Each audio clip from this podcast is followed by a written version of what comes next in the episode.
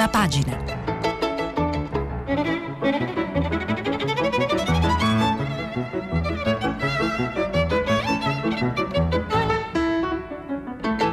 Questa settimana i giornali sono letti e commentati da Enrico Fontana, giornalista del mensile La Nuova Ecologia. Per intervenire telefonate al numero verde 800 050 333.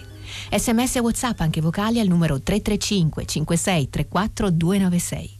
7, 16 minuti e 36 secondi. Buongiorno e buona domenica alle ascoltatrici e agli ascoltatori di prima pagina da Enrico Fontana. Prima di leggere le notizie principali dei quotidiani oggi in edicola, vi ricordo che stiamo pubblicando i vostri messaggi sul sito di Radio Telemant. Approfitto anche per darvi eh, un'ultima ora eh, che riguarda il Covid nel mondo, un tema trattato molto nella conduzione di Radio Tremondo di questa mattina di Anna Maria Giordano, il dato che viene dall'India, l'India supera i 7 milioni di contagi hanno superato la soglia dei 7 milioni i casi di contagio da coronavirus in India, eh, questa è l'ultima ora che vi leggo, il paese si sta avvicinando sempre di più alla, agli Stati Uniti, che sono ancora oggi il paese più colpito al mondo dalla pandemia in termini assoluti. In un solo giorno, secondo i dati resi pubblici dal Ministero della Salute, sono ben 75.000 nuovi casi di contagio. Si arriva così a 7 1,05 milioni di persone contagiate negli Stati Uniti, vale la pena ricordare, i casi totali dall'inizio dell'emergenza sanitaria sono stati 7 milioni 670 mila.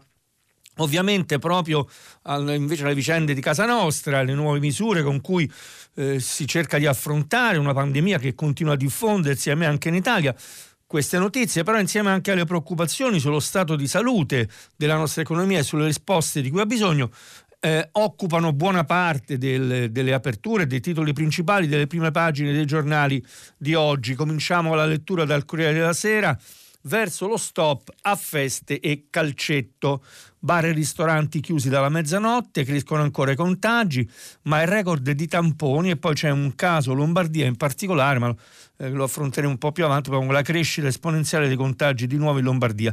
Le misure allo studio, non più di 30 invitati nei locali, limiti anche nelle case, questo è il titolo eh, del Corriere della Sera, che ricorda come appunto non si arresta la risalita dei contagi, ieri 5.724 casi, ma con ben 133.000 eh, tamponi. Sono misure ovviamente allo studio del governo, vedremo che cosa accadrà anche nel confronto con le regioni, ma io ne approfitto per dare notizia invece di un'intervista di Laura Cuppini a una epidemiologa virologa Iralia Capa, Capua, vi spiego le regole per proteggerci. Andiamo nelle pagine interne.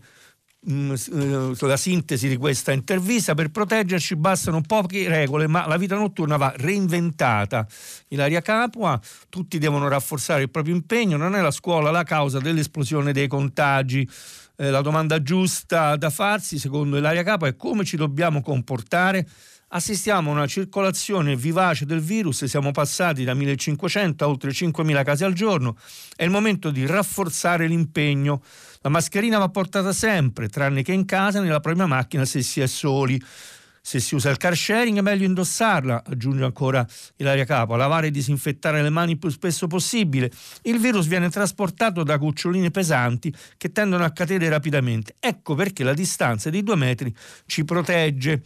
Come valuta la situazione nelle scuole? chiede Laura Coppini a Ilaria Capo. Abbiamo la fortuna di averle aperte dopo altri paesi europei e quindi con una certa consapevolezza. La circolazione virale nelle scuole c'è, ma non è causa dell'esplosione dei contagi. E ancora eh, gli chiede eh, la giornalista se Ilaria Capa ritenga possibile la chiusura di alcune regioni. Escluderei questa ipotesi. Credo che oggi più che mai dobbiamo affidarci al buon senso che ci fa sopravvivere, imparare e crescere. Di troppe regole si muore, il problema Covid non lo risolveranno i politici, ma i singoli individui, ancora Ilaria Capua, che si sentono parte di una collettività. Ha senso limitare la movida notturna? Sì, perché si tende a stare senza mascherina e a parlare ad alta voce. Urlare e cantare sono i modi migliori per diffondere l'infezione. La vita notturna va reinventata, altrimenti il virus continuerà a circolare tra i giovani adulti e alcuni di loro arriveranno alla forma grave di malattia. Ci arriveremo tra poco. L'ultima domanda, la pandemia ci può insegnare qualcosa di buono?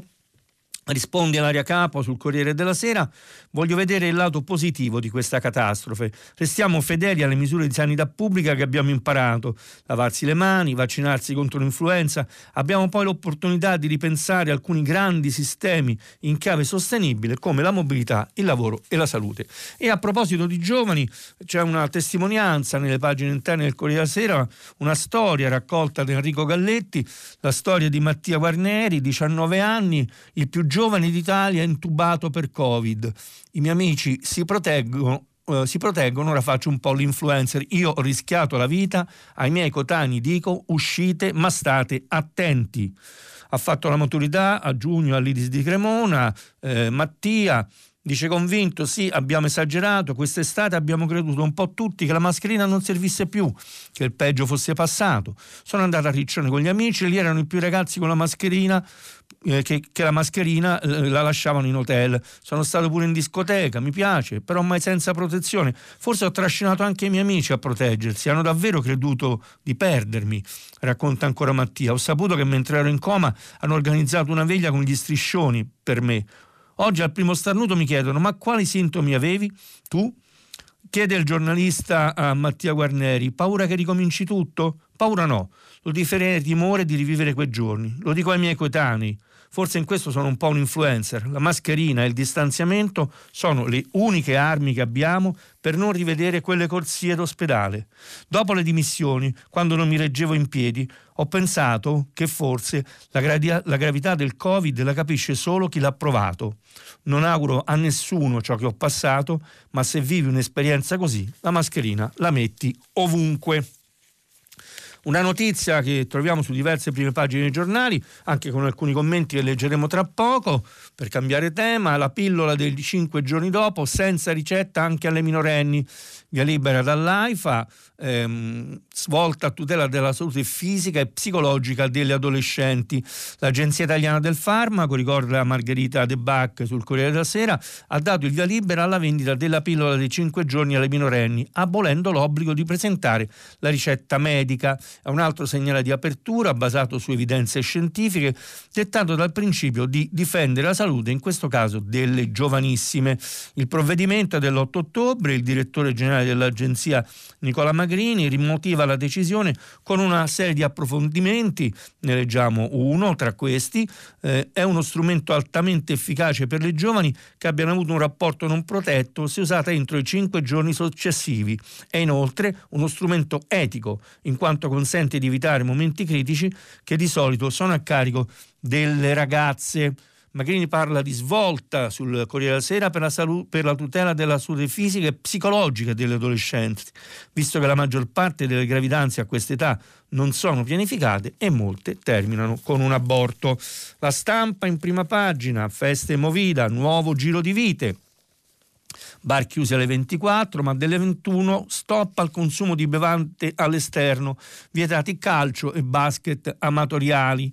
E queste sono alcune delle anticipazioni, sempre sulla prima pagina della stampa, eh, il racconto del direttore Massimo Giannini, l'editoriale da Matato vedo i ritardi della politica, una testimonianza simile anche a quella di Ferruccio Sanza, giornalista anche lui, già candidato alla presidenza della regione Liguria, che sta raccontando la sua odissea alle prese con il coronavirus. Cosa scrive Giannini? Forse è il caso di mettere da parte la narrazione ottimistica e vagamente patriottica di queste ultime settimane eh, lodi spertificate, sperticate, giustificate al modello Italia, un paese resiliente, con un governo responsabile nella gestione sanitaria della pandemia, un popolo inatt- inappuntabile nell'accettazione sociale delle restrizioni. Bene, grazie a tutti, fa piacere constatare che ogni tanto un riscatto reputazionale è possibile, ma adesso, scrive Giannini sulla stampa, per favore lasciamo perdere lo storytelling e guardiamo in faccia la realtà. La realtà purtroppo dice che la seconda ondata del virus è arrivata e noi stavolta non siamo pronti ad affrontarla. Questo è appunto l'approccio che ha il direttore della stampa, prosegue nelle pagine interne. Pazienza se si va avanti a colpi di DPCM, i decreti Presidente del Consiglio dei Ministri, con un Parlamento mai abbastanza rispettato e rivalutato nello stato di eccezione permanente. Siamo pronti a sopportare anche questo, però c'è un limite. Anche la straordinaria pazienza degli italiani. Stiamo misurando ogni giorno una quantità inquietante di malfunzionamenti del sistema, palesemente inadeguato, scrive il direttore della stampa, ad arginare la seconda ondata del virus. Siamo in ritardo su tutto a livello centrale e locale. Ne elenca diversi di ritardi Giannini. L'odissea dei drive-in per i tamponi, i pronti soccorso Covid già sotto assedio, i mezzi pubblici sempre strapieni affollati di gente senza alcun controllo sui distanziamenti che non sono degni di un paese civile, le scuole senza banchi e senza insegnanti, le farmacie senza vaccini antinfluenzali. Potrei continuare, ma mi fermo, non prima di aver ricordato quanti eroi continuano a combattere questa guerra a mani nude i medici ospedalieri che ti curano con poche mascherine e pochi guanti e quelli delle ASL che ti telefonano ogni giorno per sapere come stai gli infermieri che in otto mesi hanno fatto solo tre tamponi, gli operatori sanitari che vengono a prendere positivi gravi sintomatici in ambulanza. Ma non è tempi di eroismo. Nel momento in cui ci chiede giustamente un nuovo sacrificio, la politica deve guardarsi dentro, conclude Giannini, capire cosa non sta funzionando. Era, è la nostra ora più buia, ma ce la faremo, disse il Presidente del Consiglio in un tragico marzo che non vorremmo rivivere. Allora non sapevamo quale mostro ci stava credendo, oggi lo sappiamo. Farsi cogliere di sorpresa è una colpa imperdonabile verso se stessi e verso l'Italia. Sulla prima pagina eh, della stampa c'è un commento alla notizia che abbiamo letto, appunto legata alla pillola del giorno dopo, senza ricetta il via libera per le minorenni. Il commento è di Chiara Saraceno, rapidamente uno stralcio, quella pillola per la libertà da domani anche le ragazze minorenni che hanno avuto un rapporto sessuale non protetto potranno acquistare in farmacia senza ricetta medica, come dal 2015 possono fare le maggiorenni, la pillola dei cinque giorni dopo, impedendo così un'eventuale fecondazione. Non si tratta di una pillola abortiva, ma di uno strumento contraccettivo, sia pure ex post, e per questo definito di emergenza, inserito come tale dall'Organizzazione Mondiale della Sanità, ricorda Chiara Saraceno, nell'elenco dei farmaci contraccettivi essenziali. L'obbligo per le minorenni di avere una ricetta rispondeva più a una volontà di controllo che non a esigenze terapeutiche eh, sottolinea che era Saraceno, ma anche se è un farmaco da banco, la pillola dei cinque giorni dopo è tuttavia pur sempre un contraccettivo di emergenza da non usare in sostituzione dei contraccettivi ordinari. Da questo punto di vista è legittimo che genitori e medici si preoccupino del suo uso appropriato, così da non danneggiare la salute. Non basterà l'indicazione ai farmacisti di informare le ragazze sui possibili effetti collaterali e neppure l'indicazione del sito dell'AIFA in cui si possono trovare tutte le informazioni. Occorre che nelle famiglie, nelle scuole, il tema della sessualità sia affrontato e non censurato, scrive Chiara Saraceno, che si organizzino spazi nei consultori, anche in collaborazione con le scuole, dove le, le e gli adolescenti possano trovare e chiedere informazioni, avanzare dubbi, confrontare opinioni e sentimenti e chiedere consiglio.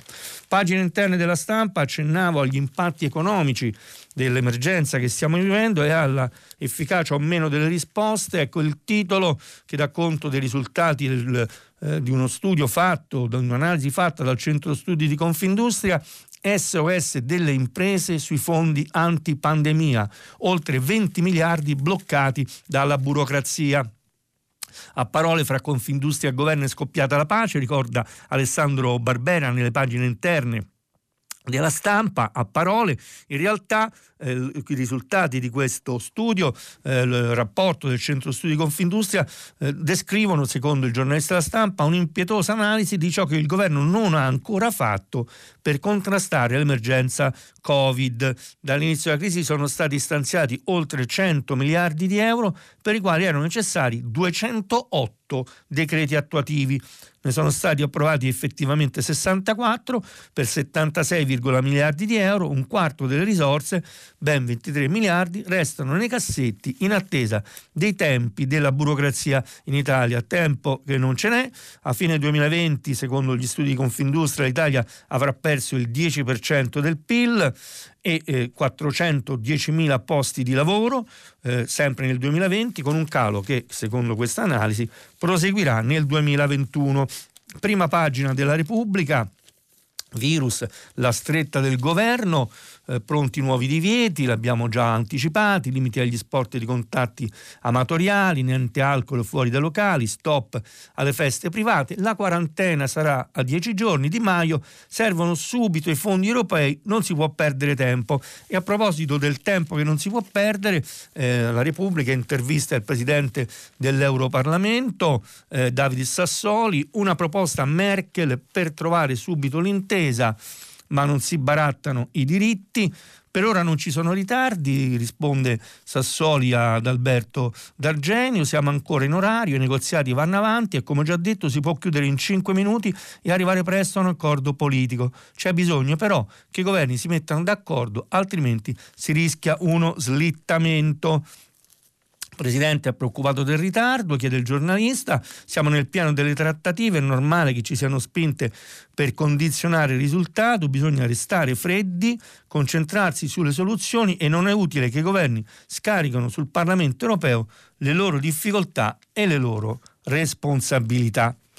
Bene, eh, sempre dalle pagine di Repubblica, nell'interno invece diamo conto di un'ampia inchiesta nel format eh, long form dell'inchiesta utilizzata da Repubblica, Morire di lavoro, inchiesta curata da Carlo Bonini, Sara Martinenghi e Marco Patucchi, perché, eh, perché oggi eh, in Italia, inchiesta sulla più silenziosa delle stragi, perché in Italia ogni giorno tre lavoratori perdono la vita nell'indifferenza di tutti Oggi, appunto, ricorda Repubblica, si celebra la sessantesima giornata nazionale delle vittime. L'Italia celebra l'11 ottobre la sessa, sua sessantesima giornata nazionale per le vittime del lavoro. E mai come quest'anno, nella ricorrenza dei numeri, scrive Repubblica, di una strage silenziosa che non conosce eh, contrazioni, sono le stimmate della cattiva coscienza del nostro paese, della sua distratta e cinica classe dirigente. Da gennaio ad agosto di quest'anno 830 donne e uomini hanno perso la vita uccisi dal lavoro, uno ogni otto ore da lunedì alla domenica in cantieri non a norma, nelle campagne, negli anfratti dell'economia in nero. Con Repubblica in questa inchiesta abbiamo dato un volto e dei nomi ad alcuni di questi caduti, provando a restituire il senso di una statistica rubricata nei database dell'INAI della voce denunce con esito mortale. Un viaggio in una notte di cui non si vede la fine eh, ricorda appunto tanti episodi Repubblica, eh, soprattutto la solitudine e il disinteresse a cui ad esempio si è spenta la vicenda giudiziaria della Thyssen a Torino, che pure nella sua sentenza di primo grado sembrava destinare a costituire le fondamenta di una nuova cultura della sicurezza e della prevenzione nei luoghi di lavoro. E poi una prima risposta che arriva da un giudice che su queste vicende è molto impegnato, il giudice Bruno Giordano, è un crimine di pace e sa perché non si riesce a fermarlo? Perché i morti non votano. Il giudice Bruno Giordano, scrive Repubblica, si ferma un attimo percorrendo uno degli interminabili corridoi del palazzaccio e la sua voce buca il silenzio reale del Palazzo di Giustizia in piazza Racour, il mastodontico transatlantico di Travertino, che ospita la Corte Suprema di Cassazione. E non è un caso che inizi qui, proprio da queste aule di giustizia. L'inchiesta della Repubblica, pagine interne per dare conto nella cronaca di Roma di una iniziativa in cammino per chiudere con i reati. La Presidente del Tribunale per i minorenni di Roma, Alida Montaldi, che questa mattina accoglierà i tre ragazzi che sono partiti lunedì scorso e hanno percorso una settimana insieme ad operatori qualificati la via Francigena del Lazio nell'ambito del progetto Un cammino di giustizia 2020, esperienza educativa per giovani autori di reato immessa alla prova, che è stato, ricorda Maria Elena Vincenzi, realizzato e ideato dalla Olus Setting in Cammino in collaborazione con il Centro Giustizia Minorile per il Lazio, Abruzzo e Molise, l'Ufficio di Servizio Sociale per i minorenni di Roma e il Dipartimento di Scienze della Formazione di Roma 3, riservato proprio a quei giovani che beneficiano dell'affidamento in prova eh, al servizio sociale anche durante il procedimento penale. Approfitto di questa iniziativa da, da, raccontare, un'esperienza per ricordare su Repubblica.it eh, la notizia oggi appunto giornata del camminare promossa da Federtrek e chi vuole avere più informazioni le può trovare per capire dove andare a fare una camminata eh, salubre e, e sorprendente eh, può trovare, maltempo permettendo, può trovare notizie appunto sul sito giornatadelcamminare.org e sempre per restare sui temi del camminare, del muoversi in maniera dolce e sostenibile, a Piadei oggi eh, da Roma a Brindisi, moltissime le iniziative, in questa iniziativa ricordata sulla home page di nuovaecologia.it che è promossa tra le altre da Lega Ambiente e Touring Club, anche in questo caso, ripeto sul sito nuovaecologia.it tutte le informazioni del caso, con Repubblica in edicola anche il settimanale L'Espresso, rapidamente la copertina, siamo d'accordo, non esiste più la destra e la sinistra, e due figure, io vado di qua e io di là. Negli Stati Uniti la corsa fra Trump e Biden diventa uno scontro di valori e in Italia i 5 Stelle implodono nelle loro contraddizioni. Chi, credi, chi diceva, eh, scrive l'Espresso in questa copertina, che le categorie della politica erano superate, ora se le ritrova davanti come a un bivio. Prima pagina del domani, di domani, Intanto la notizia di Luca Carra, l'approfondimento, troppi tamponi, pochi assistenza, così il sistema sta collassando. Salgono ancora i contagi, ricorda domani, il tracciamento non basta più, regioni e governi incentivano la diagnosi ma non riescono a gestire i positivi e così si va verso nuove chiusure l'editoriale del direttore Stefano Feltri, l'impennata degli infetti, meglio altri lockdown che la diffusione del contagio, un po' in linea con quello che abbiamo ascoltato nell'editoriale, nella lettura dell'editoriale di Marcello Giannini sulla stampa c'erano molte attenuanti nella prima fase della pandemia per governi e autorità sanitarie, scrive Stefano Feltri sul domani. Chi aveva mai gestito qualcosa di simile in precedenza? Dopo otto mesi gli alibi sono finiti. Sappiamo molto del virus e di come si diffonde il contagio, sappiamo anche che nessuno ha trovato il vaccino e che il caldo estivo non lo ha indebolito.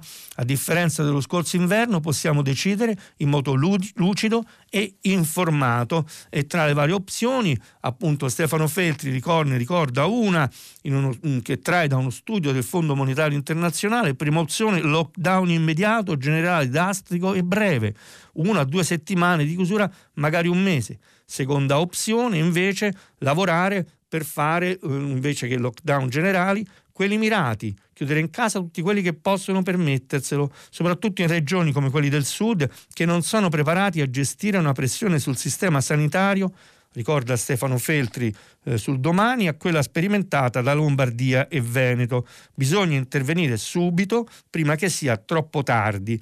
Nella prima fase della pandemia abbiamo giudicato il governo sulla base dell'impegno messo nell'arginare l'imprevisto, conclude Stefano Feltri.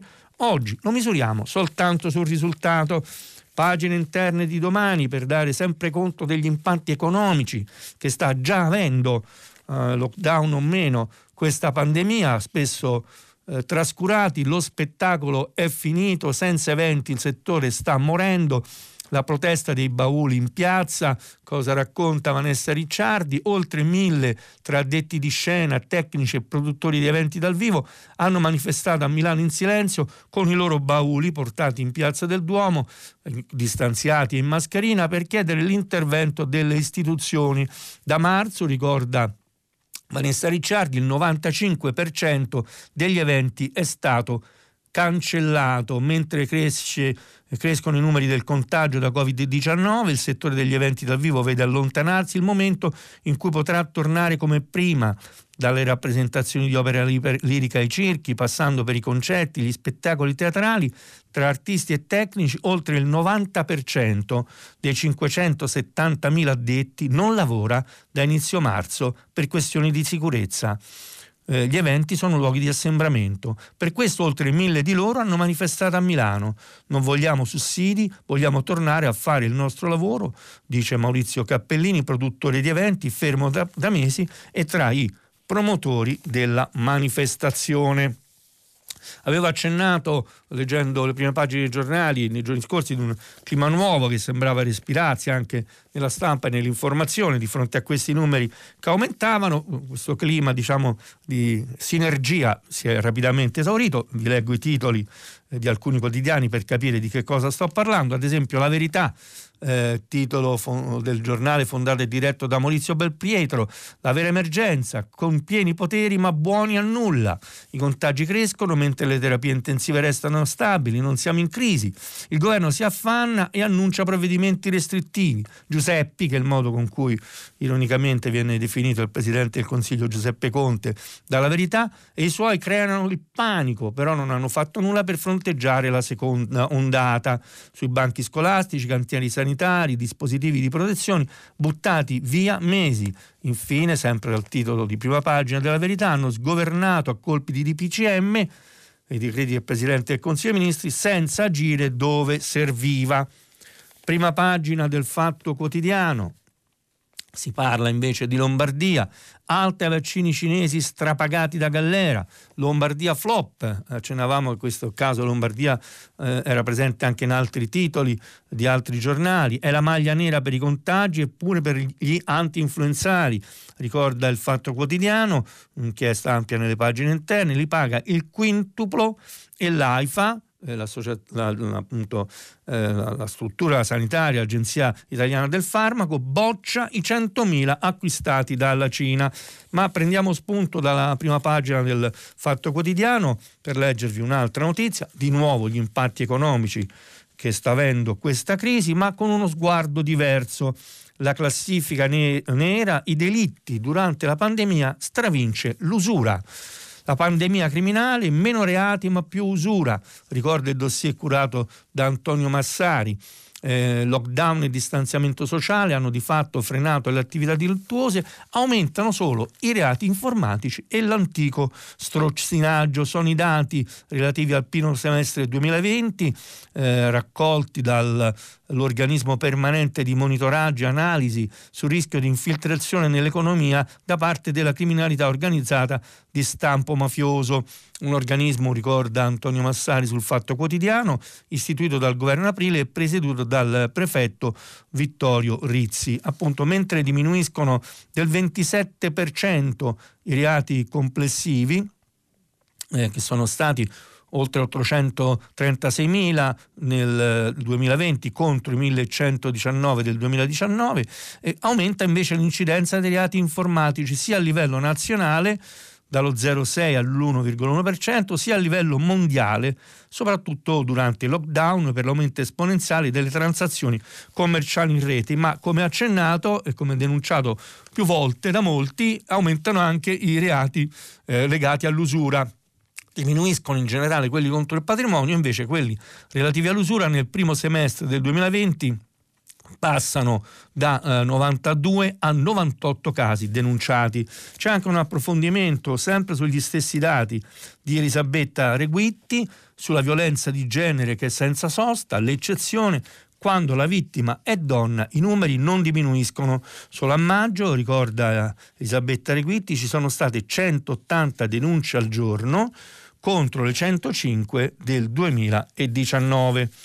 Nelle pagine interne del Fatto Quotidiano un'intervista eh, fatta da Giuseppe Bizzarri a Paolo Roberto de Sousa Mutigno, ambientalista eh, che da vent'anni lavora in Amazzonia e che è cofondatore dell'IPAM, l'Istituto di ricerca ambientale sostenibile. Il titolo L'Amazzonia saccheggiata incendi, è il momento di speculatori e narcos. Cosa sta accadendo? Prima i roghi aprivano la strada agli agricoltori, ricorda Mutigno, ora l'intreccio fa immobiliaristi, oro e crimine. Entriamo rapidamente all'interno di questi dati. Eh, la riforma fondiaria agraria eh, secondo Mutigno tra il 2005 e il 2012 ha contribuito a ridurre il disboscamento dell'80% e a raddoppiare la produzione di alimenti nella regione, beh questa rivoluzione adesso è minacciata da una dinamica del disboscamento illegale racconta sempre Mutigno. Eh, quello che accade oggi in Amazzonia non è più una deforestazione che ha come obiettivo l'aumento della produzione agricola, ma è fondamentalmente realizzata per appropriarsi di terre pubbliche. Il disboscamento illegale vuole agevolare la speculazione immobiliare di privati che acquistano illegalmente terreni falsificando documenti di proprietà. Insomma, denuncia sempre Mutigno, e su questo richiama anche le responsabilità del governo Bolsonaro. Eh, questi personaggi entrano nella foresta, la disboscano e l'incendiano per poi venderla. Questa azione è legata allo sfruttamento dei giacimenti d'oro. Questi due fattori sono legati poi al traffico di droga e armi nella regione. A proposito delle cause dei fenomeni di degrado ambientale, prima pagina del Sole 24 ore, torniamo sull'impatto economico che sta avendo la pandemia. Ho già accennato ai risultati dell'analisi condotta dal centro studi Confindustria, PIL meno 10%, 400.000, eh, 410.000 posti in meno, Bonomi che è presidente di Confindustria, investire per crescere, questo è il titolo di apertura del sole 24 ore, eh, ma ve, ne parlo anche perché eh, sempre in prima pagina si torna a ragionare di criminalità e eh, fondi Covid. Il titolo dell'inchiesta di Marco Ludovico, criminalità, mafia e frodi sui fondi Covid, 3.000 indagini. C'è anche un altro articolo a commento che riguarda Roma, l'intervista al prefetto di Roma Matteo Piantedosi, eh, task force a Roma contro le infiltrazioni. Ma andiamo nelle pagine interne appunto tra mafia e frodi sui fondi anti-Covid, già 3.000 indagini verso il recovery plan, polizia, carabinieri, guardia di finanza e procura, scrive Marco Ludovico, affilano le armi investigative e intensificano i controlli con le banche dati in vista dell'assalto della criminalità ai fondi eh, eh dell'Unione Europea. Tante le questioni affrontate nell'articolo, ne accenno rapidamente due. La prima è quella che raccoglie Marco Ludovico da un eh, addetto ai lavori, eh, che sta facendo queste indagini, pene troppo basse su reati da profitto. Se un criminale rischia 20 anni di carcere con il ricavato del traffico di cocaina, ma ottiene lo stesso guadagno con truffe e frodi sui finanziamenti pubblici, per i quali la condanna oggi è di circa 6 anni, sceglie a occhi chiusi quest'ultime. Eh, quello che sta affrontando la Procura Nazionale Antimafia, guidata da Federico Cafiero De Rao, ricorda il Sole 24 Ore, è un lavoro sconfinato. Eh, leggiamo una dichiarazione a conclusione di Cafiero De Rao. Le mosse della mafia in questa fase si concentrano più che mai su finanziamenti, acquisizioni e infiltrazione nelle imprese. Stiamo controllando per esempio eh, quelli che definiamo investimenti incoerenti tra volumi, soggetti e destinazioni. Il monitoraggio in corso è straordinario con un'azione immediata davanti a ogni positività, cioè questi sono i contagi criminali. Quella mafiosa emersa dal frullatore, come lo chiama Terao, delle banche dati della Procura Nazionale Antimafia e delle direzioni distrettuali antimafia. A proposito di monitoraggi, accennavo alla task force a Roma sugli affari sospetti, sotto la lente del prefetto di Roma, compravendite improvvise e trasferimenti di proprietà sconosciuti il prefetto Fiantedosi, ricorda il Sole 24 Ore, intende stringere a breve una collaborazione più forte con le forze economiche e sociali della città. Prima pagina di avvenire, eh, il titolo ovviamente sempre sulle vicende legate all'emergenza eh, Covid-19 verso una stretta, ma ne approfitto per invece per leggervi alcuni stralci dell'intervista fatta da Avvenire eh, da Vincenzo Spagnolo alla uh, ministra Lamorgese, basta con le persone ridotte a fantasmi, flussi migratori regolari appena si potrà. Cosa dice la ministra dell'Interno in questa intervista? I provvedimenti salviniani i decreti di Salvini hanno desertificato l'accoglienza diffusa, creato un esercito di persone senza identità. Ora l'obiettivo è la ripresa di flussi regolari di immigrati. Il mio obiettivo e arrivare appena l'emergenza Covid-19 lo consentirà a una ripresa dei flussi regolari, anche perché questo è il modo più efficace, afferma la ministra degli interni Luciana Lamorgese, per sottrarre tanti migranti allo sfruttamento dei trafficanti degli esseri umani. Abbiamo cercato di non perdere mai di vista, sempre la ministra che risponde a Vincenzo Spagnolo eh, di avvenire, due parametri di riferimento fondamentali in tema di immigrazione, la dignità delle persone che vengono accolte e la sicurezza delle comunità che accolgono. Ci siamo mossi tra queste due sponde per rimodulare le norme dei decreti eh, che negli ultimi due anni, i decreti Salvini, hanno sostanzialmente desertificato il sistema di accoglienza diffuso nei territori. Perciò, anche per garantire la sicurezza dei territori e delle comunità, abbiamo ridisegnato un sistema di accoglienza e integrazione, in sigla si chiama SAI, capillare, diffuso in piccoli centri presenti in tutte le regioni, in cui gli emigrati hanno un nome, i documenti, un domicilio certo e magari anche la possibilità di essere impiegati regolarmente o di essere reclutati per i lavori socialmente utili. Altra domanda che fa il giornalista alla ministra degli interni, molti ritengono maturi i tempi per una legge sulla cittadinanza che includa Ius Soli e Ius Culture, concorda? Una riforma della cittadinanza capace di stabilizzare in una cornice di diritti e di doveri. Tante famiglie presenti da anni stabilmente in Italia è un tema strategico per il Paese. Deve maturare in Parlamento, secondo la ministra Lamorgese, per produrre una legge condivisa e duratura. Personalmente ritengo che tanti ragazzi e giovani nati da genitori stranieri residenti da tempo in Italia e che frequentano le nostre scuole abbiano diritto ad avere una risposta dalla politica sentendosi già parte della nostra comunità. Il tempo in prima pagina, pronti a cantare dai balconi? Preparano un altro lockdown, piovono smentite, ma dal governo sanno di aver fallito con la prevenzione e di non avere alternative. Eh, poi sport amatoriale, feste, locali, ristoranti e cerimonie, ecco l'elenco delle prossime chiusure. Prima pagina la foto della manifestazione di ieri, ci torneremo più avanti, la folle piazza di negazionisti Novax e anti-euro e subito sotto a contrasto la notizia che dà il tempo, a Roma terapie intensive già in allarme, stop SOS degli anestetisti, anestesisti, scusate, i reparti si riempiono, avanti così e tra un mese sarà il collasso. Il giornale, per il giornale virus attacco alla famiglia, altri 5.000 casi, il, 700, il 77% dei contagi. Tra parenti e ora il governo vuole entrarci in casa verso la chiusura dei bar alle 24, vietati gli sport di contatto. Alessandro Sallusti, il Covid avanza, meno violento di prima ma avanza, siamo in prima linea nel raccontare prudenza e rispetto delle regole, a patto che le regole, a patto che le regole siano chiare e praticabili e non vadano oltre ciò che è umanamente sopportabile. Dicono gli scienziati, i contagi dilagano in famiglia, bisogna intervenire anche lì.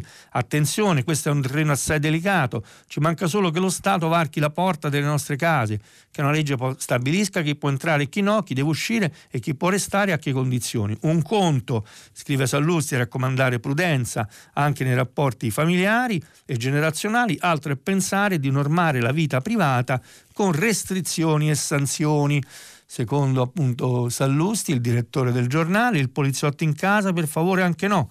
Siamo per la libera famiglia nel libero Stato, Covid o non Covid, e su questo non cambieremo idea per nessuna ragione al mondo. Sempre sul giornale si torna sull'impatto economico della pandemia, bruciati 23 anni di PIL, eh, industriali contro Conte e lo Stato si conferma cattivo pagatore, come abbiamo già letto eh, in diversi approfondimenti sui quotidiani oggi in edicola. Titolo del manifesto, molto effetto, la Covida. Conte riunisce i capi delegazione sul tavolo alla stretta per evitare nuovi lockdown. Tra le ipotesi, serrandi abbassate alle 24 per i locali e divieto di sosta davanti a bar e ristoranti dopo le 21. Ricevimenti a numero chiuso, oggi speranza il comitato tec- incontri il comitato tecnico scientifico, ma domani si decide. Nelle pagine interne del manifesto si torna ed è uno dei pochi quotidiani che sta seguendo con continuità a parlare della guerra nel Caucaso, guerra dimenticata, tregua a mezzogiorno, ora di Mosca, ma è di cartone, ricorda Yuri Colombo, cessate il fuoco tra azeri armeni firmato dopo dieci ore di colloqui e violato dopo cinque minuti. Eh, ci è voluta una maratona di 10 ore di trattative eh, in Nagorno-Karabakh, è entrata in vigore eh, a mezzogiorno ieri una tregua umanitaria che però è stata eh, subito stracciata. In realtà su tutta la linea del fronte, in particolare nella provincia di Gradut, scrive Yuri Colombo, da Mosca si è continuato a sparare senza soluzione di continuità e per ora non si sa neppure se lo scambio dei prigionieri ci sia stato. L'accordo sottoscritto del resto è talmente fragile che non parla degli aspetti tecnici. I parametri specifici del regime di cessate il fuoco, eh, ricorda Iuri Colombo, saranno concordati successivamente. Era scritto nell'accordo firmato all'alba a Mosca, che fuori di linguaggio diplomatico vuol dire mai. Prima pagina di Libero, altro che Lombardia, il sud è infettato, il Covid dilaga nel mezzogiorno, sono bastati pochi contagi per mandare la sanità da Roma in giù in tilt. Il Ministero ammette rischiamo nuove stragi come a Bergamo. Prima pagina del Messaggero, sempre in tema di coronavirus, locali, scuole, sport, lavoro, prime prove di lockdown, ma vi accennavo alla cronaca eh, che, che, fa il principale quotidiano romano della manifestazione che c'è stata ieri, ne abbiamo accennato molto in questi giorni, il titolo è questo, la tragicomica protesta no mask, tutti in piazza con rischio focolaio, tensioni con la polizia, manifestanti fermati e multe alta tensione tra polizia e no mask, ma la piazza dei negazionisti sembra a tratti un film di Verdone.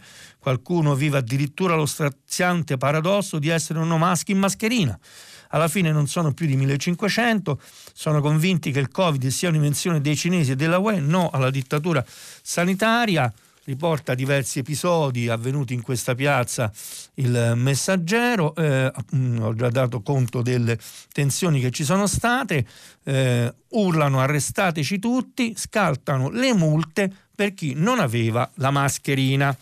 Il mattino in prima pagina, anche qui eh, nuova stretta anche in famiglia, saranno vietate le feste a casa, in arrivo misure più severe, ricorda il mattino, per bar, ristoranti e sport amatoriali. Eventi pubblici sarà dimezzata la capienza dei partecipanti e sempre sul mattino questa ulteriore notizia che troviamo soltanto qua, i vescovi pronti a bloccare le messe. La relazione tra il coronavirus e gli impatti economici è sempre molto forte, qui c'è un'intervista al presidente di Confcommercio, Sangalli, eh, consumi persi 116 miliardi, devastante per il presidente di Confcommercio eh, Carlo Sangalli, un altro lockdown sarebbe una catastrofe, non possiamo permetterci nuovi stop, il, il PIL è già in contrazione del 9%, il Covid ha allargato il divario nord-sud, occorrono subito investimenti e riforme per il presidente di Confcommercio. Intere filiere come il turismo hanno zerato i loro fatturati e tante imprese hanno già chiuso. Tra le varie proposte, sottolinea positivamente alcune scelte fatte, però eh, occorre, secondo il Presidente di Confommercio, che si metta in campo un approccio complessivo, non solo di decontribuzione di vantaggio, ma appunto investimenti e riforme a partire dal rafforzamento delle istituzioni, delle pubbliche amministrazioni e del capitale sociale. Sulla prima pagina del mattino c'è un intervento con il quale concludiamo questa nostra assegna stampa che riporta in sintesi di Romano Prodi eh, che lega le vicende della pandemia ad un'altra battaglia, la battaglia ecologista ancora al palo. Scrive Romano Prodi, nello scorso ventennio il problema ambientale è finalmente diventato dominante nella vita di tutti noi, gli scienziati ne approfondiscono le caratteristiche, suggeriscono i rimedi, perché l'ambiente non sia devastato. I leader religiosi, a cominciare dal pontefice, ci mettono in guardia sulle drammatiche conseguenze della rottura dei rapporti tra uomo e natura, sul numero crescente di decisori politici che cercano un accordo globale sul tema del clima. Accordi, ricorda Romano Prodi, firmati diverse volte. Il primo grande accordo fu siglato nel 1997 con il protocollo di Kyoto, che entrò a vigore nel 2005, e poi l'accordo di 2015, quello di Parigi, sottoscritto da 196 paesi. Il risultato eh, concreto di tutta questa grande e lodevole battaglia è stato fino ad ora solo a livello di speranza.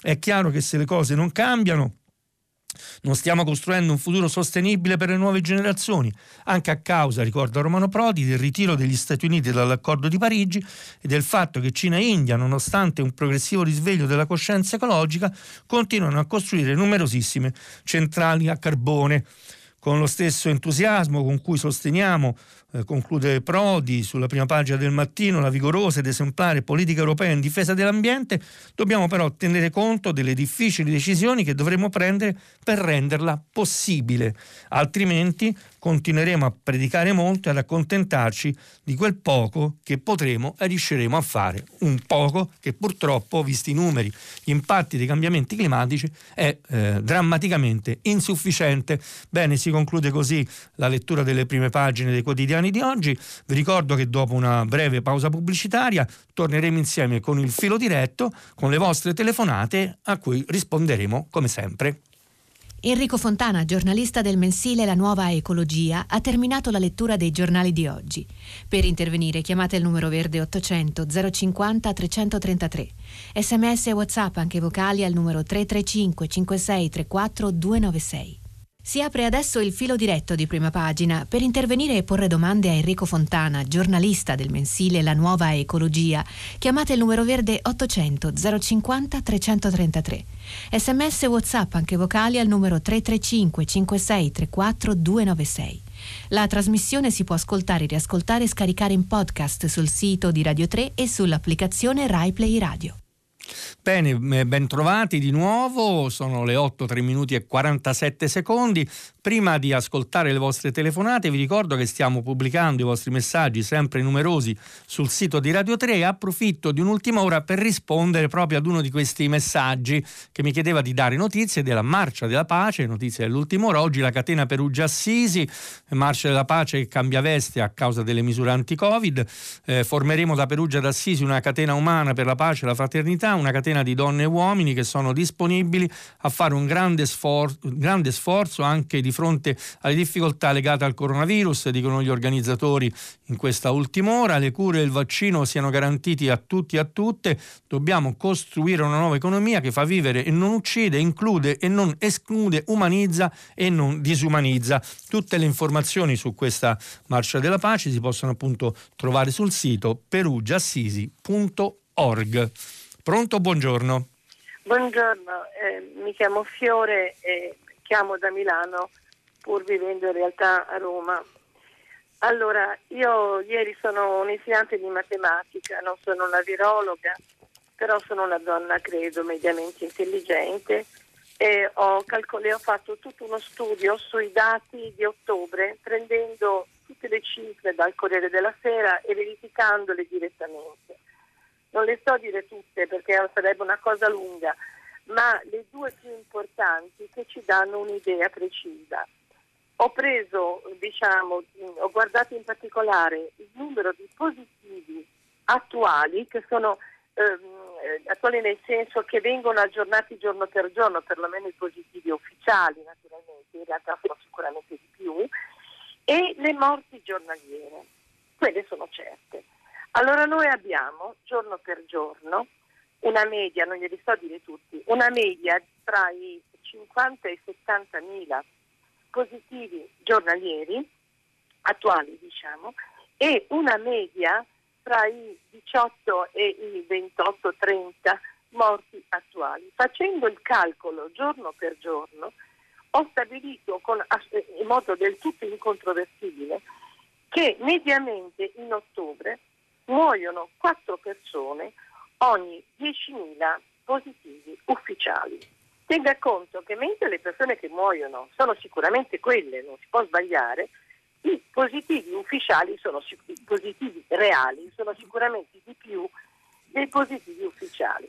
Quindi eh, potremmo dire che anziché 10.000 sono 4 persone su 100.000, ma lasciamo stare, facciamo pure il conto di 4 persone su 10.000. Sì. Cioè stiamo parlando di una malattia che è mortale nel 4 per 10.000 dei casi, sì. minimo 10.000, forse 5.000. Eh, la, la, inviterei appunto, l'ho ascoltata con grande attenzione, magari in 5 secondi a, a trarre una conclusione da questi sì, studi che ha fatto.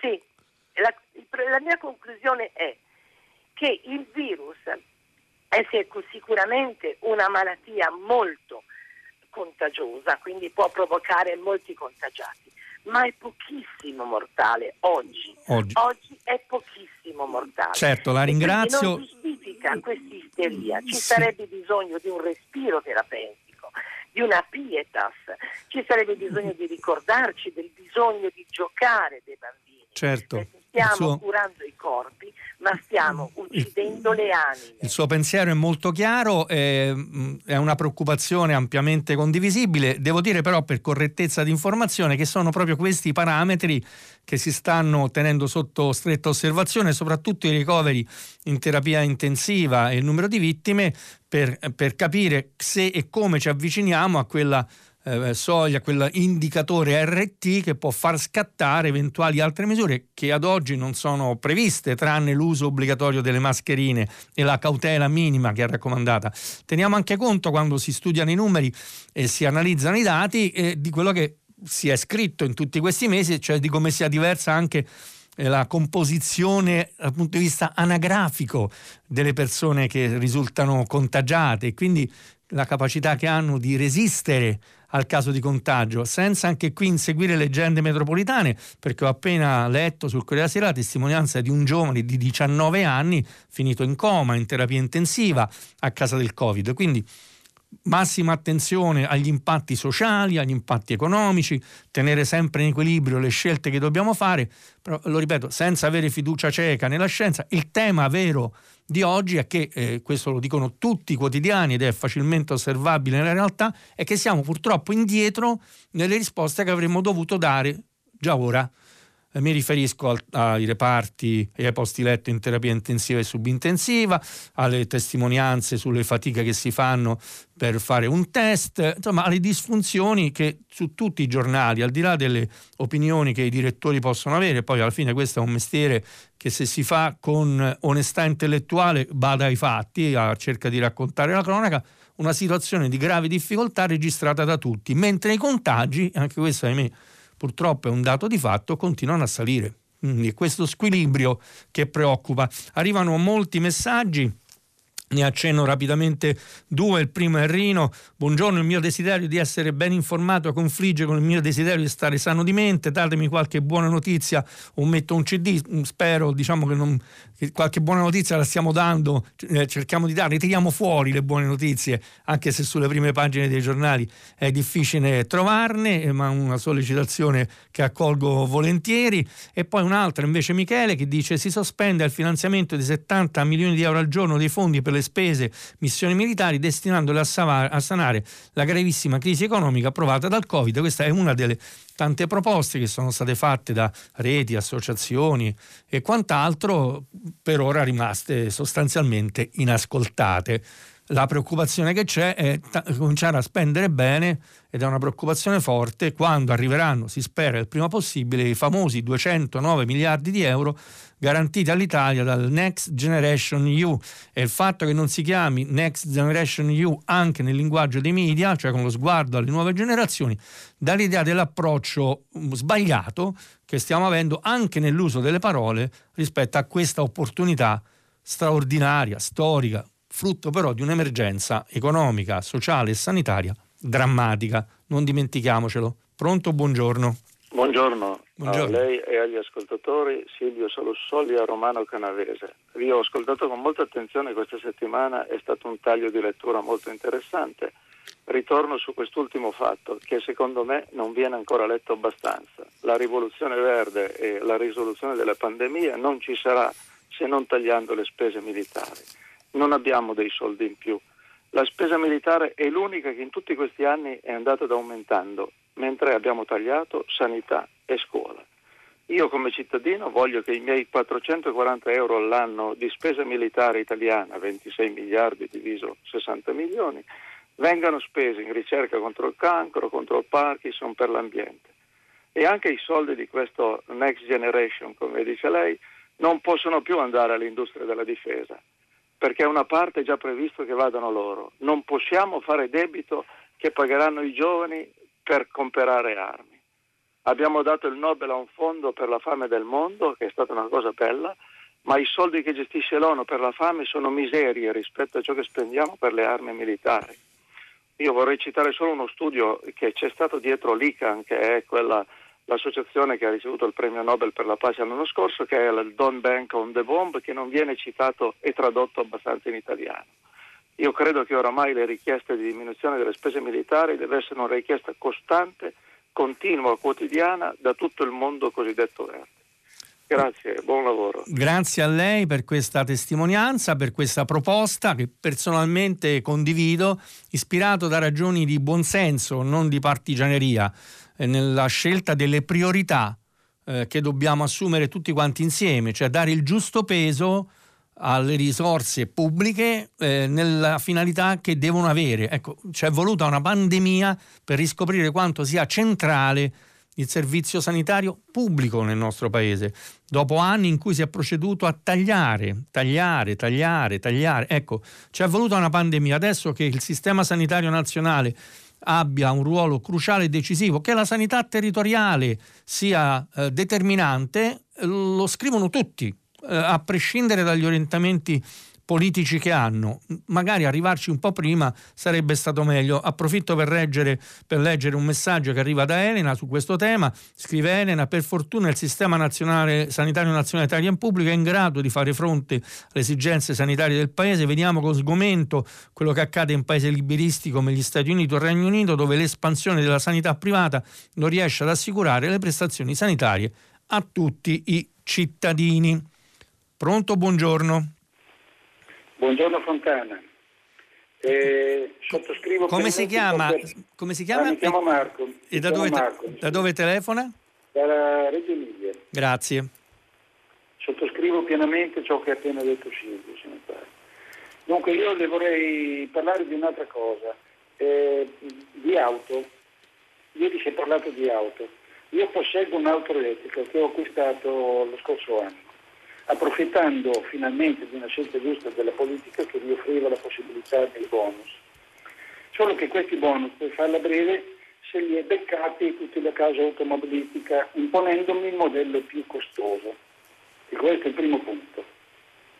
Secondo punto, eh, se io mi voglio spostare e fare diciamo così, un numero di chilometri, devo aprire delle app con una delle tante, tantissime società che, che praticamente posseggono queste colonnine erogatrici di corrente.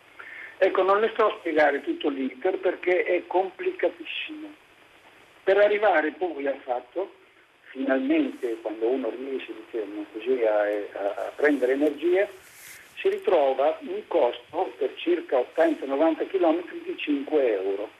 Allora, questi manager, questi cervelloni, no? io non credo che pensino all'ecologia, ma pensino a qualcos'altro.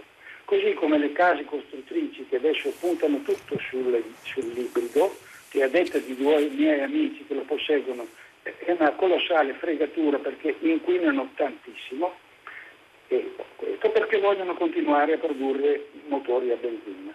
Allora, se anche la politica decidesse di fare veramente una politica, ma poi noi ci troviamo con costoro che invece pensano solamente ai guadagni, a, a, a, alle spalle della, della, della, della green economy e di tutto quanto, allora qui non ci salteremo mai fuori.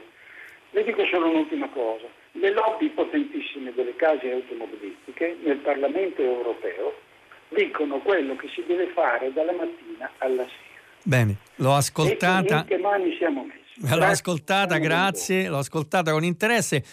Che questa transizione, l'abbiamo usato spesso questo sostantivo, debba avere, debba trovare nella politica, ma l'ha scritto benissimo una persona che insomma di politica e di responsabilità di governo a livello italiano e comunitario se ne intende come Romano Prodi, uno scatto diverso perché alle parole, alle promesse, agli impegni, alla carta si sostituiscono i fatti, è fuori di dubbio, anche quando si affrontano temi complessi come quelli della mobilità. Ho già detto, transizione, una transizione che abbia un tempo preciso, che ci accompagni eh, per arrivare alle soluzioni migliori. Un esempio eh, clamoroso è quello proprio delle auto elettriche, c'è una sproporzione insopportabile tra le pubblicità di auto elettriche che va perché sono un segnale che tutte le case automobilistiche hanno deciso di investire e la realtà eh, sul mercato delle auto elettriche, perlomeno nel nostro paese.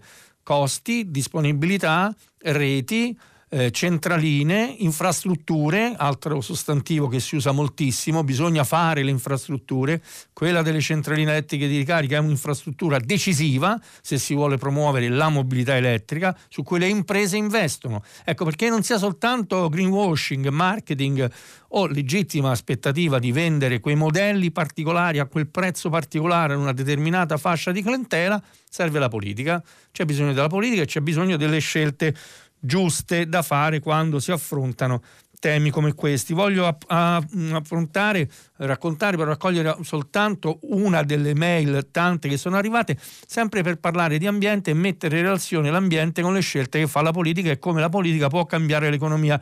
È Claudio da Vicenza che con una mail mi chiede notizie un po' preoccupate sulle caratteristiche dei sacchetti di plastica biodegradabili se sono davvero al 100% biodegradabili oppure no, perché quando è entrato in vigore in Italia il divieto dei sacchetti di plastica usa e getta, beh, qualche preoccupazione c'era. Allora, innanzitutto i sacchetti in produzione certificati bio, eh, compostabili e biodegradabili con indicazioni chiare sono effettivamente compostabili e biodegradabili, quindi possiamo stare tranquilli.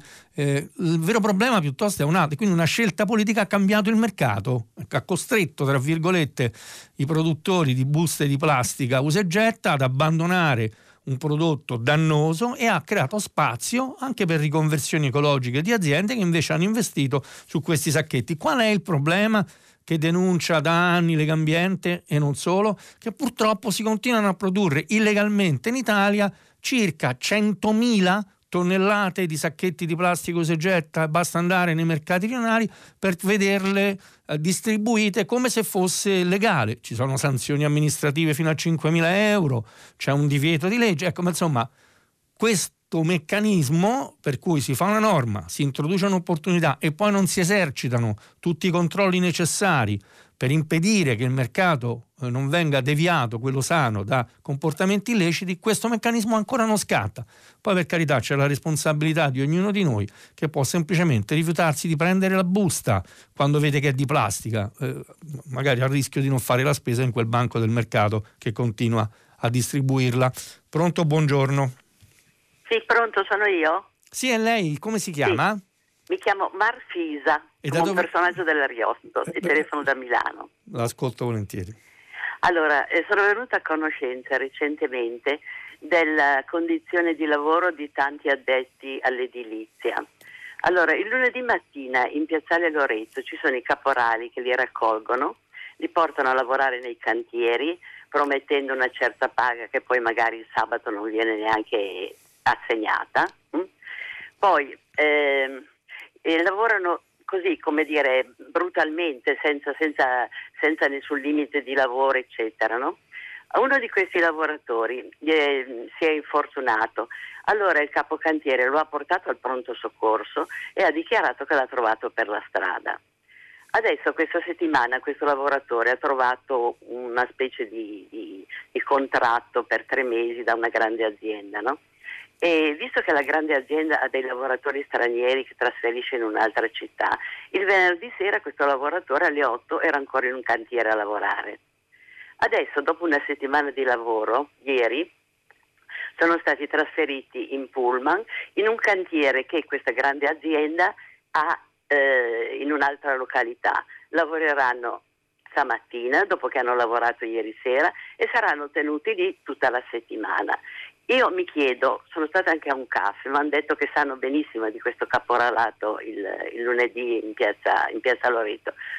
A volte ci scandalizziamo per certe cose che sembrano eh, limitate al sud, ma nella civilissima Milano arrivano. Io sono stata a un caffè e mi hanno detto che lo sanno tutti queste cose.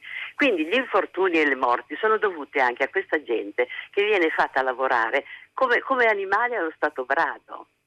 Sono arrivati gli ispettori del lavoro in un cantiere, io non so se hanno dato una multa, però hanno costretto il, il proprietario a fare un contratto di un mese per questo lavoratore.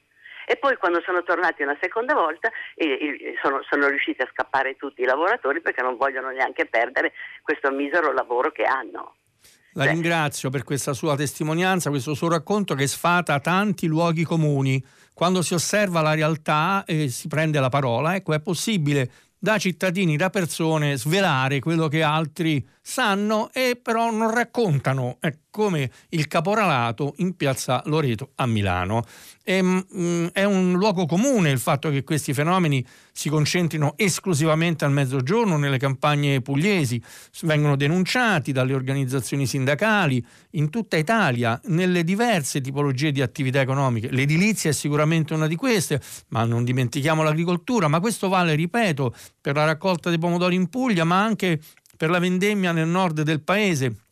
Dentro questo meccanismo del lavoro nero, del caporalato, che è fatto per, eh, si dice con una definizione molto semplice, massimizzare il profitto, cioè non sostenere costi e aumentare i profitti. A volte si dice che è impossibile non fare altrimenti, eh, ma non è così, ci sono imprese che operano nella legalità, nel rispetto dei diritti dei lavoratori e sono imprese normalmente floride che affrontano anche meglio la crisi economica di quelle che lavorano in nero. Oggi è il sessantesimo anniversario, l'abbiamo letto nell'inchiesta della Repubblica, della giornata nazionale delle vittime sul lavoro e sono felice che questa telefonata aggiunto un elemento di conoscenza in più, in diretta, eh, qui da prima pagina. Grazie ancora. Pronto, buongiorno. Ah, pronto, buongiorno. Sono Adriana da Trieste. Io volevo collegarmi alla cifra che lei ha raccontato poco fa dei 180 casi di violenze denunciate, sto parlando di violenza di genere, rispetto all'anno scorso e al problema eh, che ovviamente eh, nel lockdown eh, le donne vittime di violenza eh, come dire, rimangono eh, molto più isolate rispetto a una normale vita. È già difficile viol- eh, denunciare le violenze e ovviamente chiuse in casa, subendo poi ancora di più probabilmente la violenza eh, di compagni, mariti e quant'altro eh, che stanno a casa eh, si ritrovano ad avere. Quindi voglio dire, che cosa è stato fatto, visto che si sapeva e si sa che nel lockdown eh, le violenze aumentano, eh, le violenze di genere, che cosa è stato fatto e visto che si sapeva che eh, probabilmente i casi di eh, coronavirus aumentavano e quindi ci si ritrovava come si sta ritrovando adesso, che cosa è stato fatto da questo governo per prevenire eh, l'aumento di casi e le difficoltà che le donne hanno. La ringrazio per questa sua telefonata. Ho, ho letto apposta quell'articolo per segnalare quell'eccezione rispetto a un calo generalizzato dei delitti riscontrato dall'osservatorio che per conto del Ministero dell'Interno tiene sotto controllo i flussi eh, dei dati relativi ai fenomeni illegali nel nostro paese. E purtroppo poco, anche se in realtà più che al governo poi dovremmo guardare ad esempio alle amministrazioni comunali, a quanti di questi centri antiviolenza vengono aperti, al ruolo straordinario, faticosissimo di tante associazioni che si impegnano per garantire alle donne vittime di violenza un punto d'ascolto, una rete eh, di accoglienza, di protezione quando è il caso. Eh, poco e il fatto che aumentino i casi di violenza registrati eh, durante eh, questi mesi, quando il resto della criminalità, dei fenomeni criminali, tranne l'usura, diminuisca, dovrebbe far riflettere molto. Ecco, a me ha fatto riflettere molto leggere che tre tipologie di reati in questo periodo sono cresciute. I reati informatici, questo era abbastanza prevedibile, passiamo tutti quanti molto tempo in più, anche chi non c'è mai stato, collegati online su internet, l'usura, anche questo prevedibile, denunciato da tempo, le aziende in crisi di liquidità faticano ad avere anche le risorse pubbliche, avete ascoltato insieme a me oltre 20 miliardi di euro ancora non investiti, non messi nel sistema economico italiano perché si attendono i decreti attuativi, 208 decreti attuativi, un'enormità, la violenza sulle donne. Sono tre patologie profonde che neppure il lockdown anzi il lockdown in qualche modo ha addirittura accentuato. Non è che non esistessero prima, hanno trovato durante il lockdown addirittura un meccanismo di accelerazione. Per tornare eh, appunto ai, messaggi, ne sono arrivati molti dopo il calcolo fatto dall'ascoltatrice sui criteri matematici con cui misurare la pericolosità eh, del virus da diversi ascoltatori. Domenico, tra l'altro, dice in sostanza, ripete quello che ho accennato anch'io, i morti sono pochi perché sono pochi quelli che hanno bisogno di cura ospedaliera, ancora è così, anche se crescono purtroppo anche quei ricoveri. E poi ancora Aurelio da Cremona che eh, invita la nostra ascoltatrice a pensare alle sofferenze dei malati e alle conseguenze sulla sanità anche nella cura di altre malattie.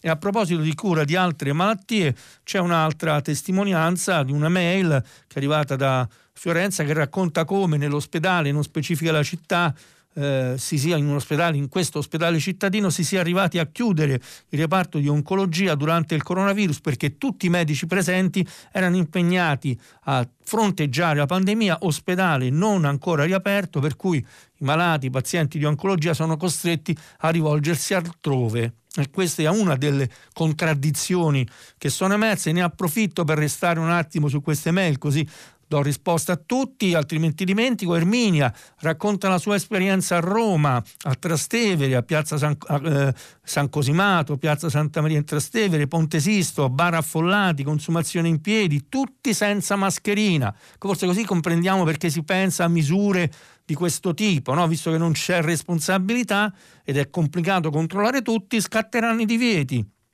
ha provato Emilia a chiamare il numero del Comune di Roma per segnalare questa situazione e, e poter fare intervenire la Polizia Municipale, eh, gli hanno detto che sarebbe dovuta restare 22 minuti in attesa. I servizi funzionano poco. Infine un altro ascoltatore mi rimprovera della, un'imprecisione nell'aver accennato alle mascherine che eh, ci proteggono e mh, mm, so bene qual è la funzione delle mascherine chirurgiche, preciso meglio il mio pensiero, eh, se le mascherine le mettiamo tutti, proteggiamo gli altri dal rischio di essere contagiati, riduciamo il rischio, ma pretendere che gli altri abbiano le mascherine, come noi, significa anche proteggere se stessi. Per questo mi riferivo ad una reciprocità dell'uso della mascherina in tutti i luoghi in cui è necessario altre sono le mascherine che proteggono da sole dal rischio di contagio verso gli altri o verso noi stessi, questo lo so bene, ma la reciprocità oggi è il sostantivo che deve accompagnarci per utilizzare questo obbligo e farlo diventare una misura efficace per evitare il peggio sapendo che mano a mano probabilmente saranno necessarie, le abbiamo lette insieme, altre misure eh, capisco per carità, a me non sembra così drammatico dover dire ok, rinuncio a una partita di calcetto, rinuncio al basket, magari non prendo, eh, non faccio eh, la pericena fuori da un bar in piedi, mm, non mi sembra così drammatico. Ecco, se penso alle conseguenze che questo può avere e che i numeri stanno già dimostrando, perché poi questi focolai dove finiscono, dove atterrano? In famiglia e se atterrano in famiglia poi uno è costretto a fronteggiare situazioni che purtroppo l'abbiamo già imparato possono diventare drammatiche. Pronto, buongiorno. Sì, parlo io. Sì. Buongiorno, sono Gianni da Mascali, in provincia di Catania. L'ascolto. Allora, eh, chiamo per una richiesta di spiegazioni sui titoli che leggiamo tutte le mattine sui giornali, che sentiamo tutte le sere in televisione, radio, eccetera. No? E mi riferisco ai numeri dei contagiati e ai numeri dei tamponi. No? Queste due cifre sono sempre paragonate, no? come se ci fosse un rapporto, che sicuramente ci sarà. La domanda è questa, ma questi contagiati, questi tamponi, come dicono ieri, si riferiscono a contagiati e tamponi di ieri? perché nello stesso giorno non ci può essere una relazione tra i numeri, perché quando uno ha fatto 100.000 tamponi, i dati di fra una settimana se va tutto bene. Quindi i numeri dei contagiati i numeri di tamponi dello stesso giorno, quindi già questa notizia quotidiana, martellante, andrebbe decodificata, primo punto. Secondo punto, che, che, che, che deriva dal primo, sappiamo tutti la differenza tra nuovi contagiati e nuovi conteggiati. Perché il nuovo contagiato si suppone che uno sappia chi è contagiato e quando è stato contagiato. Quindi se io ieri trovo un tampone positivo che è stato fatto la settimana scorsa e mi dice il signor X è contagiato, quando è stato contagiato? Un mese fa, tre mesi fa, sei mesi fa, perché da gennaio sappiamo che c'è una pandemia in corso, come come sempre possiamo dire. Quindi eh, dobbiamo avere dei dati seri, non pronuncio la parola scientifica perché mi viene da ridere, io mi occupo di epistemologia, quindi un po' capisco la, la parola. Dobbiamo avere dei dati logici dal quale trarre delle deduzioni che portano a delle decisioni. Ma in questo caos eh, linguistico dove si confonde contagiati e conteggiati, come si fa a, a informare seriamente le persone perché possano accettare delle decisioni che magari sono giuste o magari sono esagerate. La ringrazio per questa sua telefonata. Non mi azzardo ad entrare fin nei dettagli. A me è capitato quando c'erano appunto i bollettini quotidiani del Ministero della Salute com- commentare il fatto che allora addirittura non si dava neppure l'incidenza percentuale dei contagi sui tamponi. Ha ragione il nostro ascoltatore, però cerchiamo di andare alla sostanza, che è poi quella che ci interessa. Il numero delle persone che risultano contagiate da coronavirus in Italia sta crescendo? Purtroppo sì. Sta crescendo in maniera eh, eh, rapida? Purtroppo sì. Stanno crescendo le persone che vengono ricoverate in terapia intensiva? Sì, fortunatamente non come a marzo.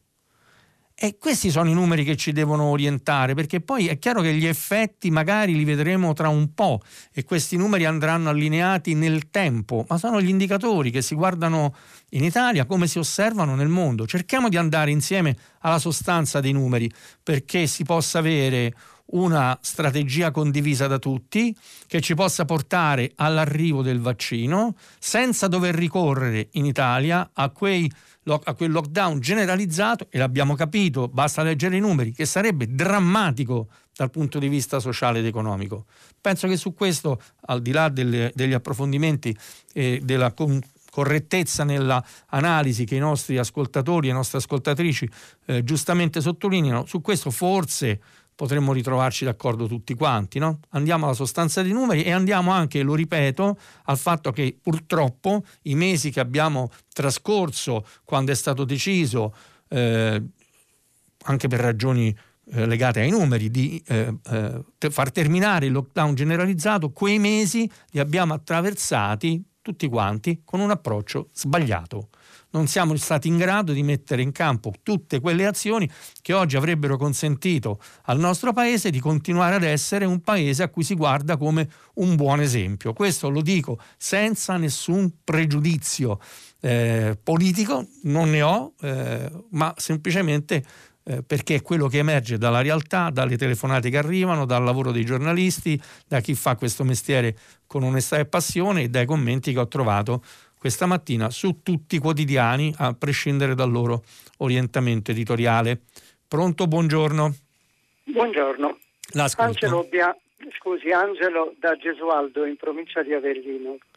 Io le parlo di caccia Fontana, eh? come rappresentante di Lega Ambiente penso che la domanda, la domanda sia appropriata.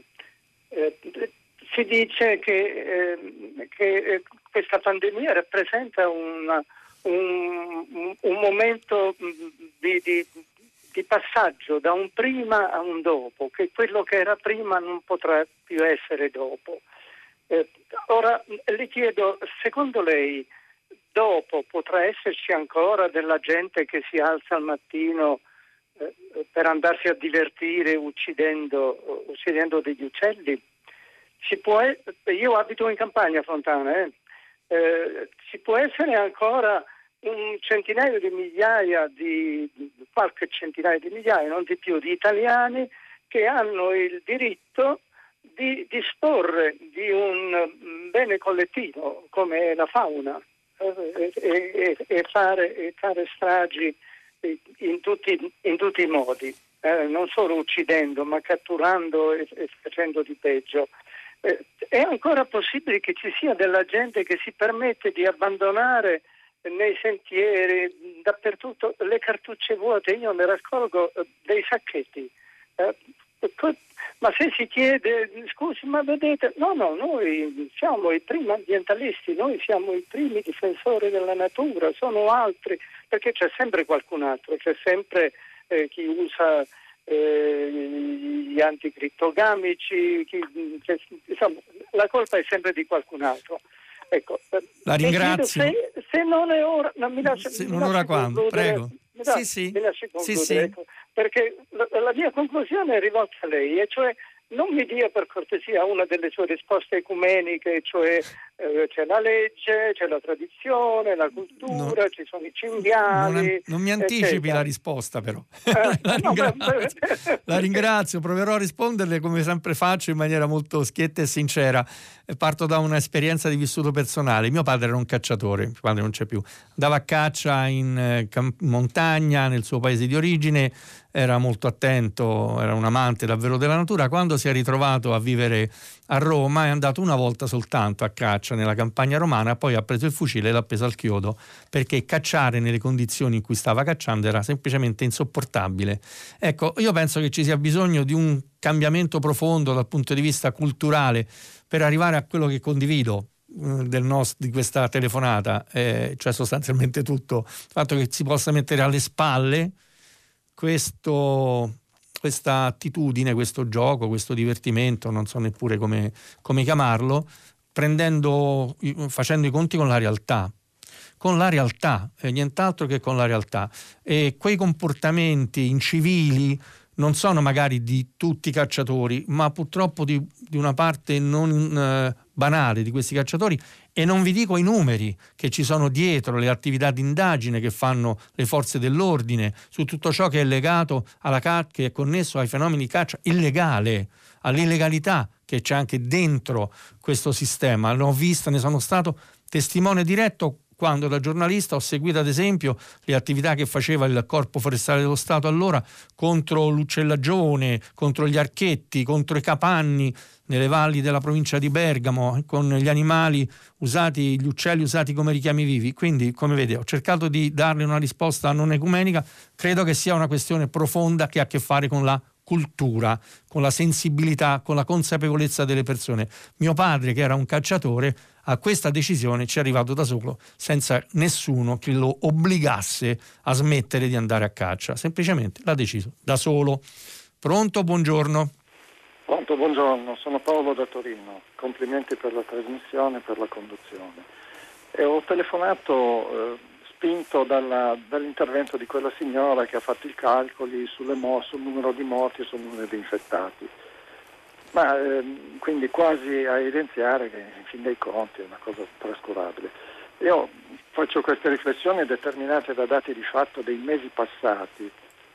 La, il Covid comporta una, in, in, un certo numero di persone l'insorgenza di, di patologie molto gravi che richiedono il ricovero in terapia intensiva.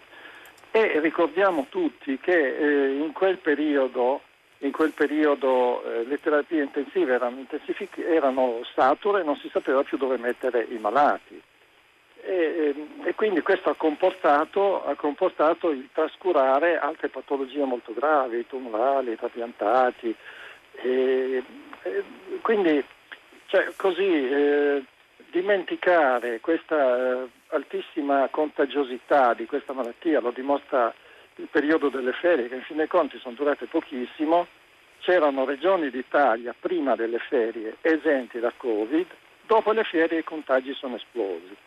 Ecco, io non vorrei che questa situazione grave del, del contagio eh, porti a una sorta di contrapposizione dei, dei cittadini, dove ci sono i negazionisti e i realisti. Cioè, qui, questa non è una cosa da risolvere a livello di bar, purtroppo c'è, questa, questa, eh, c'è questo contagio che causa queste, questa situazione. Condivido la sua telefonata, la ringrazio davvero. Ecco, questo richiamo alla serietà, alla realtà al misurarsi con i problemi in maniera concreta e reale mi sembra la maniera migliore per concludere le telefonate di questa mattina. Due messaggi velocissimi hanno a che fare con i sacchetti, perché non usare quelli di carta? Sicuramente sono una valida alternativa. Le auto elettriche hanno un sacco di problemi, sì, legati all'uso delle batterie, ma ci si può lavorare. Bene, si conclude così questa mia settimana di conduzione di prima pagina. Grazie davvero per tutte le vostre telefonate, i messaggi, le mail ricevute che hanno trattato spesso problemi ambientali. Da parte mia vi lascio con un solo pensiero, quello di Alex Langer, che scriveva così. La conversione ecologica potrà affermarsi soltanto se apparirà socialmente desiderabile. Da domani prima pagina sarà condotta da Jacopo Zanchini, vice direttore del settimanale internazionale. Vi ricordo che questa notte a partire dall'1.30 potete riascoltare il filo diretto tra me e voi. Buona domenica a tutte e tutti.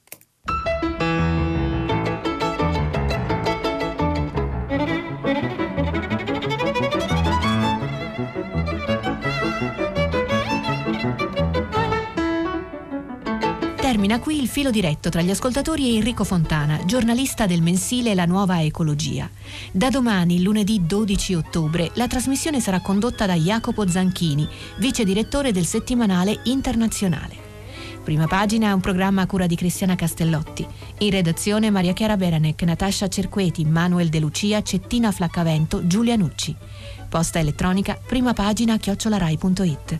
La trasmissione si può ascoltare, riascoltare e scaricare in podcast sul sito di Radio 3 e sull'applicazione Rai Play Radio.